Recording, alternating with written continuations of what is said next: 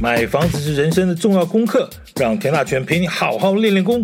欢迎收听田大权的甜言蜜语练功房。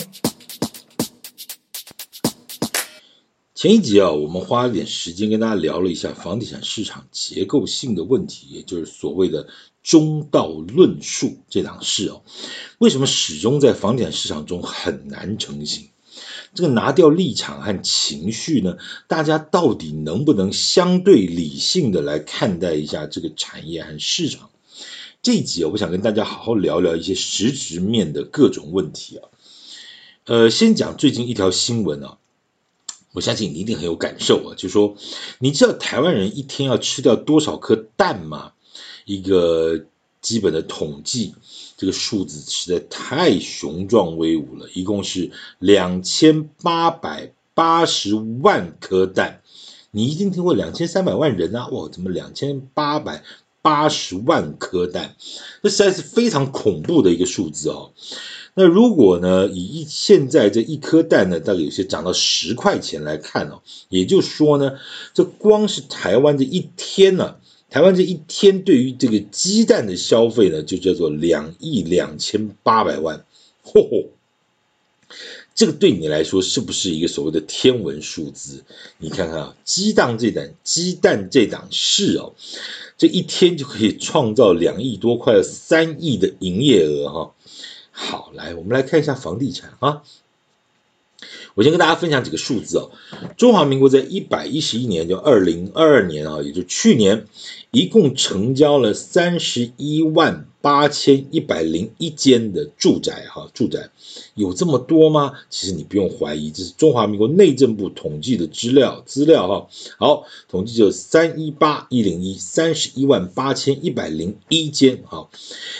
如果你把它除以三百六十五天，你会看到什么数字？就是平均一天呢是成交八百七十一点五户，一天成交八百七十间房子啊，八七一点五，好。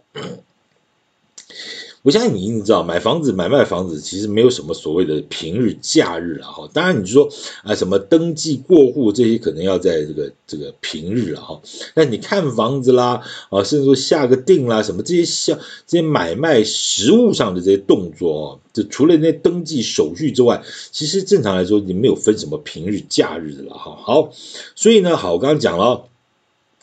这个一天呢，叫做八百七十一点五间住宅哈，那平均下来呢，一个小时是多少间呢？你就把百八百七十一点五除以这个二十四小时，那平均呢，一个小时是三十六点三间，滴答滴答三，这个六十分钟里头呢，就成交了三十六间房，也就是说呢。平均这个一点六五分钟呢，就成交一间房子，什么概念？大概就是一百秒了哈，诶，一百秒大概就成交一间房子。你有没有觉得这个数字这个量化之后，你才觉得哇，很恐怖，有没有？很恐怖，一百秒你在干嘛？那中华民国在去年哦，一百秒就成交了一间房子。好，这有有感觉了哈，再来哈，你再看一个数字啊，就说呢。内政部统计的资料，这个去年二零二二年第二季的一个统计的资料，就你知道台湾所有的住宅的平均房价就是这样总价了啊？平均这个房价的总价一间是多少钱吗？呃，根据内政部统计资料是一千一百六十四点九万啊，一千一百六十四点九万。那个点九万呢，我们就直接进位好不好？那个点九万其实就是一千块的意思了哈。好，我们就不要太计较，买间房子一千多万，差那个一千块啊。我们就概念上就说好，一间房子一千一百六十五万好了，平均哈。哎，刚才我们把那个数字来算一下好不好？每一百秒成交一间房子呢，就是一千一百六十五万。一百秒哦，就一千一百六十五万。那一小时是多少呢？就是四亿两千两百八十九万，四个亿。好，再来，那一天呢？一天就差不多是一百零一个亿啊，一百零一个亿的交易金额，一天一百亿。哈，这什么概念？请问哦，你把台湾这些百工百业全部摊开来看，请问有什么样的内需产业哈，可以一天创造一百亿的营业额？刚才我们讲，台湾人一天吃掉两千两百八十颗万颗蛋，一天就是鸡蛋金额就是两亿多，快三亿。那台湾的房地产一天的交易金额，所谓的营业额就是一百零一个亿。我讲这干嘛啊？其实我要先先跟大家分享一个感觉，就是说，这么庞大的数字哈，你可能手指头都要扳半天的这个数字哦，在这么庞大的数字之前，不管是政府、民间业者，甚至是消费者，似乎大家都应该稍微谦卑一点哈。其实你相对都是非常非常渺小的，你想想看，说今天什么呼风唤雨，你呼得动吗？你怎么个呼法啊？好，我们在讲往下谈之前，我想现在再插一个话题啊，就说从个案的数字来看呢，你知道其实过去三十年，我刚才讲去年二零二二年是三十一万八千一百零一间房嘛，就大概不到三十二万间了哈。我刚才讲的是过去三十年的哪一年的状况最差呢？我跟各位报告是这个过去三十年最差是二零一六年。二零一六年，二零一六年发生什么事情呢？就是房地合一税一点零上路那一年。那一年呢，台湾的房地产成交总量是二十四万五千三百九十六间，就二十四万五千多。刚才去年是三十一万八千多，好。一年成交二十几万间，你觉得就才二十几万间吗？才吗？你知道，如果把刚才那个数学你同样算一遍，二十四万五千三百九十六二五二四五三九六，你除以三百六十五天，再除以二十四小时，你知道一个小时也是成交了二十八间。平均也就是二点一五分钟就成交一间房子，什么概念？一百五十五秒，怎么样？有很差吗？有很差吗？这是这三十年来房地产交易的量最少的一年，也就是一百五十五秒钟成成交一间房子，有 feel 了没有？好，你听过最烂的一年叫做二零一六年，但你知道最厉害的一年是什么时候吗？话说，那是一九九六年，三十年的最高点呢，一九九六年就台海飞弹危机的那一年。可能对于很多年轻朋友来说，你觉得那个时候还不知道在干什么了哈。一九九六年，我们可能倒是还真的是印象还是很深刻啊。那一年 是这三十年来不动产买卖移转交易件数最多的那一年，年成交多少？五十万八千七百四十八间。五十万八千七百四十八间，刚刚讲哦，这个最差是二十四万五千间，最好是五十万就一倍，好，一倍一倍。这个平均一天是成交多少间房子呢？一千三百九十三点八间，将近快一千四百间了，啊，有没有很厉害？刚刚讲了，去年是八百七十一间一天呐，一天呐。那最厉害的那年，在一九九六年，那是一天呢一千三百九十三间，将近一千四百间。好，什么概念呢？那叫做一小时成交五十八间房子。嗯，这平均呢六十二秒就成交一间房子。呵呵，你还记得你那年在干嘛吗？你是在躲飞弹吗？你还是在买房子？六十二秒成交一间房子了哈。我讲这些数字到底在讲什么啊？就是说，这个数字实在真的太大了哈，所以我们在讲说，其实对于房地产这个要谦卑这件事情啊，这其实真的是我们试着从一个比较中道的、比较诚恳的一个态度来讲一下。其实有些人觉得说房地产市场太乱了，其实都是一些投资客在呼风唤雨哦。我就请问各位，如果拿刚才你听到这些数字来看，这一天成交八百七十一间房子，一天交易一百零一个亿的金额来看，所谓的呼风唤雨，我请问你谁呼得动？谁换得来？谁呼得动？谁换得来？呼风唤雨有那么简单吗？一天一百零一个亿，再讲一次啊！对房地产你可以有情绪，但是真的不要乱射箭，因为事实真的不是如此啊！事实真的不是如此。没有一个人会拿自己辛辛苦苦赚来的钱去开玩笑。你买房子就自住，别人买房子就是投机吗？这话讲的真的有点沉重啊！人家买了房子就害你买不起房子，这话你到底在讲什么呢？我们继续拉回来谈《平均地权条例修正案》的施行细则，以及所谓的五大执法。诚如我在做这个节目这个 podcast 的第一集和第二集，我就跟大家分析过，这个所谓的打防五大招呢，其实早在去年呢就已经陆陆续续提出了讨论，而且相当相当的一段日子，严格讲起来是二零二二年的三四月份，这些这些相关的大的原则和方向就已经提出来了。这你要说你都完全没有听过哈，那还真的是新鲜了哈。什么以前的阁下是最近才从火星回来吗？你说要对这套法令政策完全没有想法或者不知所措呢？这好像也说不过去啊。因为如果对建筑业来说，人家这把大刀啊，在你面前晃来晃去，晃了一年多，你硬是不把它当回事啊。这会儿这大刀眼看就要劈下来了，你开始呼天抢地。老实说，你之前到底在干嘛？还是说你们始终认为呢？政府是不会打房的？呃，政府基于这个选票或政治现金的考量呢，就是一定要巴结你们这些建筑业的大老板们呢？还是你们总认为可以透过私底下的一些协商呢，找这个某某立委的某某长官呢，私底下瞧一瞧呢，这个事情呢就可以船过水无痕，然后高高举起，然后就轻轻放下？跟各位报告，时代真的不一样。如果你还把自己当成是所谓的火车头工业的时候呢，其实我必须提醒你，人家早就上太空进入元宇宙了哈，这真的是完全不一样的一个思维。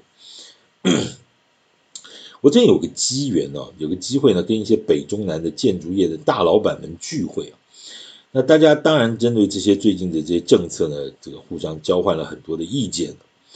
其实你听到这唉声叹气之声呢，其实不绝于耳啊。我听的耳朵都很沉重，也很痛啊，确实。但我听了半天呢，我真的也真的不客气的讲，我说那你们之前到底在干嘛？现在到底在嗨什么？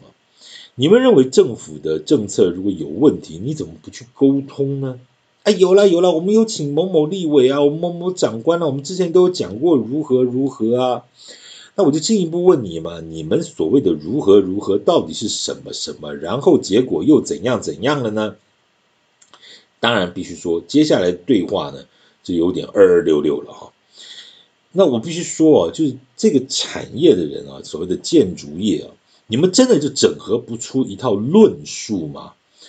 这个政府的长官们在做政策论述的时候，他其实也引经据典，也看到每次看到，不管他对不对，你同不同意，另外一事，他会讲了：一啊，我们希望这个原则能够怎么样；二，我们希望做这件事情，希望能够如何如何；三，可以怎么样？你不管同不管你同不同意，起码其实人家有一套说服说服老百姓的一套说帖或说法。那我请问你，如果说建筑业你真的觉得很冤枉，那你们为什么就整不套一套整理不出一套说法呢？把这来龙去脉你就说个清楚嘛，你进一步去说服一下老百姓啊。我我说实在哈，老是搞些怎么这种台面下找谁找谁，你们真的认为这档事还有用吗？你们真的认为这档事还有用吗？啊，唔是安尼讲啦，那平常哦，大家拢做无用的呀，啊，买地啊，盖房子啊，盖买房买卖房子啊，盖房子啊，哦，你唔知代志偌济咧。好了，就你忙。大家都忙，好不好？这会要打房，你就快可以不忙了，这样子 OK 吗？还有啊，现在这么多的媒体，媒体又这么多的公开，甚至还有所谓的自媒体啊，你们真的有什么想法？你们没有办法传达给高层，没有所谓的击鼓鸣冤的机会啊，拦轿喊冤的机会，那你就再透过开开，透过媒体开开记者会嘛，你把论述整理一下，透过媒体曝光一下嘛。那这个时候是是有什么做不到的呢？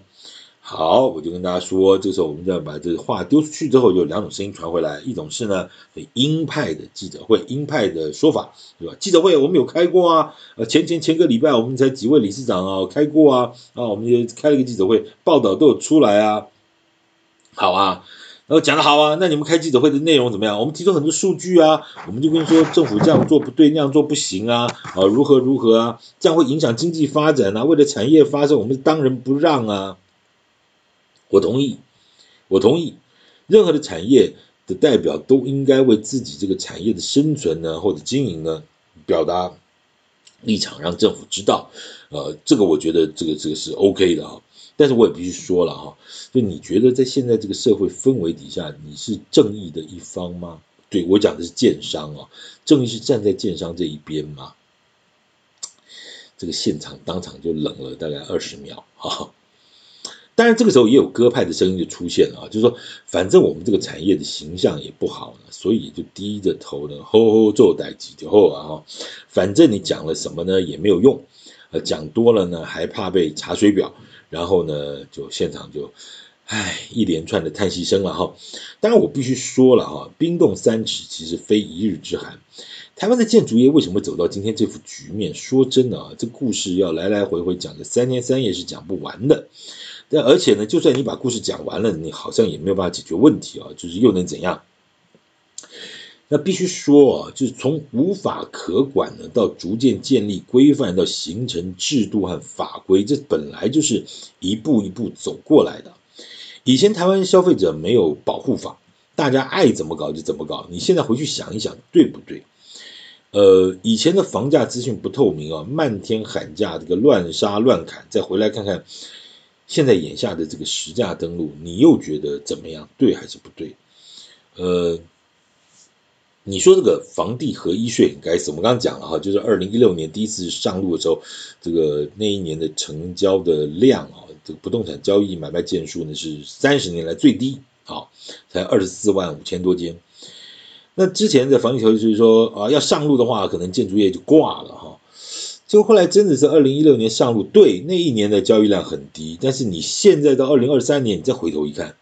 这个房价又连涨了五年，你要说这个五年呢，从二零一六年到这个二零二二年都都没有做到生意，也没有赚到钱，我觉得这句话呢，好像也说不太过去吧？哈，好，我同意了哈。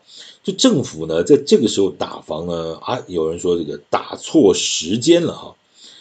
呃，理由是说啊，因为房价已经走下坡了，这个时候再打房根本就雪上加霜了。大家可能就一打下来就有生存问题。不过说真的啦，我请问各位，就如果你觉得这个时候不该打，那什么时候才该打？是在房市最高峰的时候打，嗯，好吗？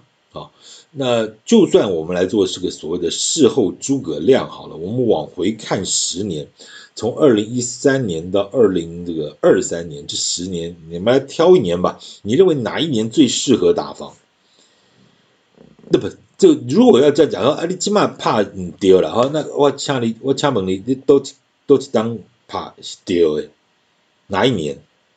哪一年是对的？不是，那结论是啊，不该打，不该打是另外一回事啊，不该打是另外一回事，跟你打的时机，这是两个不同的题目啊，我想这个大家应该听得懂啊。好，讲到底就最好不要打，那不要打要用爱的教育啊，这个这个说句公道话，倒也是了哈。因为怎么说，我们在讲食衣住行的各个产业哈的民生基本消费，这个这个你你真的你有看过政府打过纺织业吗？啊，就你有看过政府打过汽车业吗？这些保护都来不及了，这个为什么建筑业好像就处在一个相对不友善的一个态度下呢？刚讲了缺工缺料，那求爷爷告奶奶就是没人理你啊。这这句话叫什么？成本是你家的事，房价是大家的事噻。所以说，你房价不能涨，那成本这个垫多高是你家的事。这档事好像也不太对吧？我们想想看，之前讲过了，对不对？如果说台湾这个这个缺少这个大豆、玉米、小麦的黄所黄小玉，政府不是也是想办法在进口吗？对不对？那如果说纺织业受到什么 WTO 的什么贸易谈判，政府是不是也帮忙在谈判，希望能够维护业者生存的权利和经营的权利呢？权益啦哈。那这些，那为什么感觉上建筑业就就就就没有这些东西哈？建筑业我必须说，它毕竟也是一个所谓的产业嘛，它也是百工百业中的一颗轮子，它也许不一定有多么的了不起，不要去讲什么火车头，但是起码讲到底，它也是十一住行这个四大消费之一嘛。你重视与否是一回事，但你不应该这么负面吧？他这个产业的员工同样也是活老百姓，也可能是你我的亲朋好友，没有什么罪恶的那种这个先天的原罪吧？哈，再拉回来啊，其实我我就我就其实对于平均地权条例修正案这个施行细则，我个人认为是大致就已经明朗化了。正如我之前说的，如果建筑业的朋友还不知道怎么应应啊，那说真的，只能说你是过去大半年你都干什么去了哈？呃，那现在大概还剩下一点点时间那个，就补救阴影一下。老实说，你要补救什么嘛？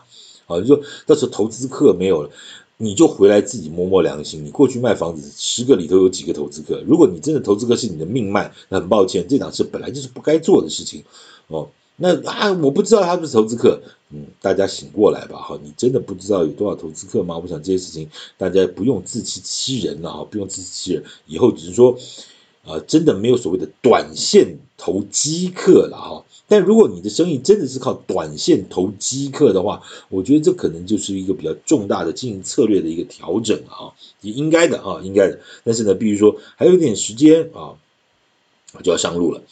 那至于这个所谓的整体市场的一个走势呢，因为小弟没有预言的能力，我真的没有办法讲出什么跌五趴、跌十趴这种大师预言啊。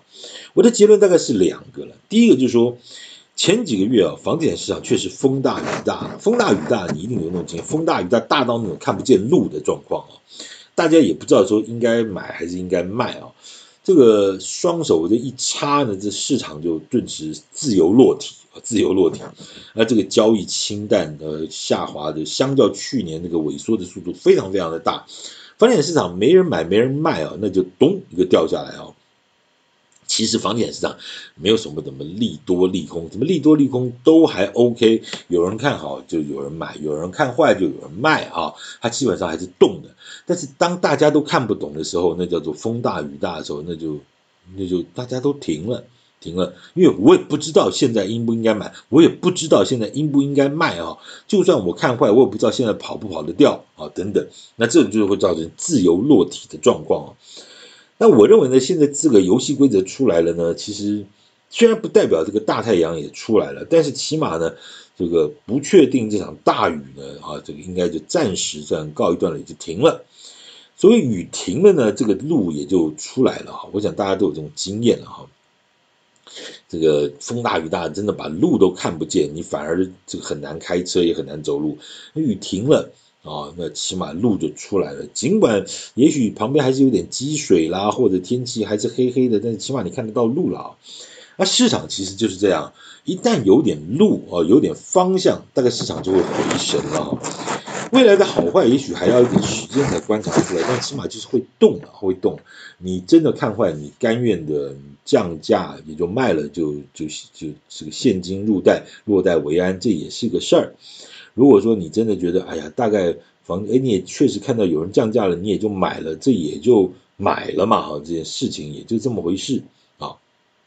好，那当然第二个还有说，嗯，这五大执法内容还是有些不太明确的地方啊。我觉得其实那个都还是还好，因为再好的法令哦，也难免有考量不尽完美和周延的地方了。那正式实施之后呢，肯定还是会有多多少一些小修小改的一些执行细节啊，要调整啊，譬如像司法人啊，这边要许可也是都更，那边不用许可也是都更，我就听不懂这上面到底是怎么回事啊。但是也许那个定义还需要再进一步的去解释了。但我认为基本上这些都是小事了哈，大原则应该就清楚了，就算是相对的稳定了哈。所以我之前说过。我个人的看法是，今年的房地产市场的主旋律呢，大概就是惊吓的第一季啊回神的第二季，盘整的第三季，已经摊牌的第四季啊。这个到目前为止，这个市场发展组的大致呢，啊，还跟小弟之前的判断和分析差不多啊。那大家如果有空呢，可以拉回到第一集和第二集再听一听哈。就小弟在几个月前，我就对于现在平均地权条例的修正案呢，有相对的一些看法。其实房地产市场就这么回事。如果说大家愿意真的用比较中道的态度啊，站在一个比较持平的客观的角度来看。它是一个产业的发展，它同样是一个扮演着民生四大基本需求的一个重要产业。你当然会说，也许这个市场上呃有一些交易秩序的问题，你有些交易的形态等等这些呃小打小闹，哪一个没有？我请问你哪个没有？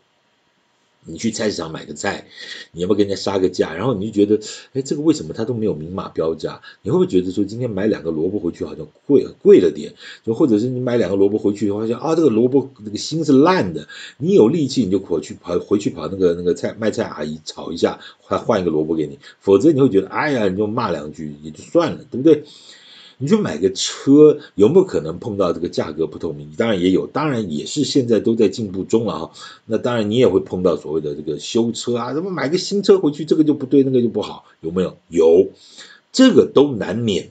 这是所有消费行为里头都难免的事情，但是两个原则：交易的程序要安全，交易的资讯要透明。我想这是正确的。你想想看，从你这过去吃这些这个蔬菜水果，现在是不是生产履历这件事情，这不也是一路一路这个成长过来的？当然，也许在成长转变的过程里头，当然会受到一些冲击影响啊，不管是生产者或消费者，都会觉得相对的不适应。但是经过一段时间的磨合之后，它自然会形成一个游戏规则。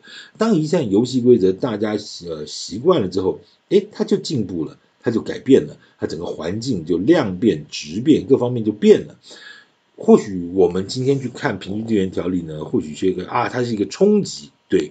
那就是看这个冲击和大家这个这个适应调整的一个能力啊和速度。其实台湾房地产经过了这么多的大小事情之后，其实相对这个市场的调节度呢是快很多的。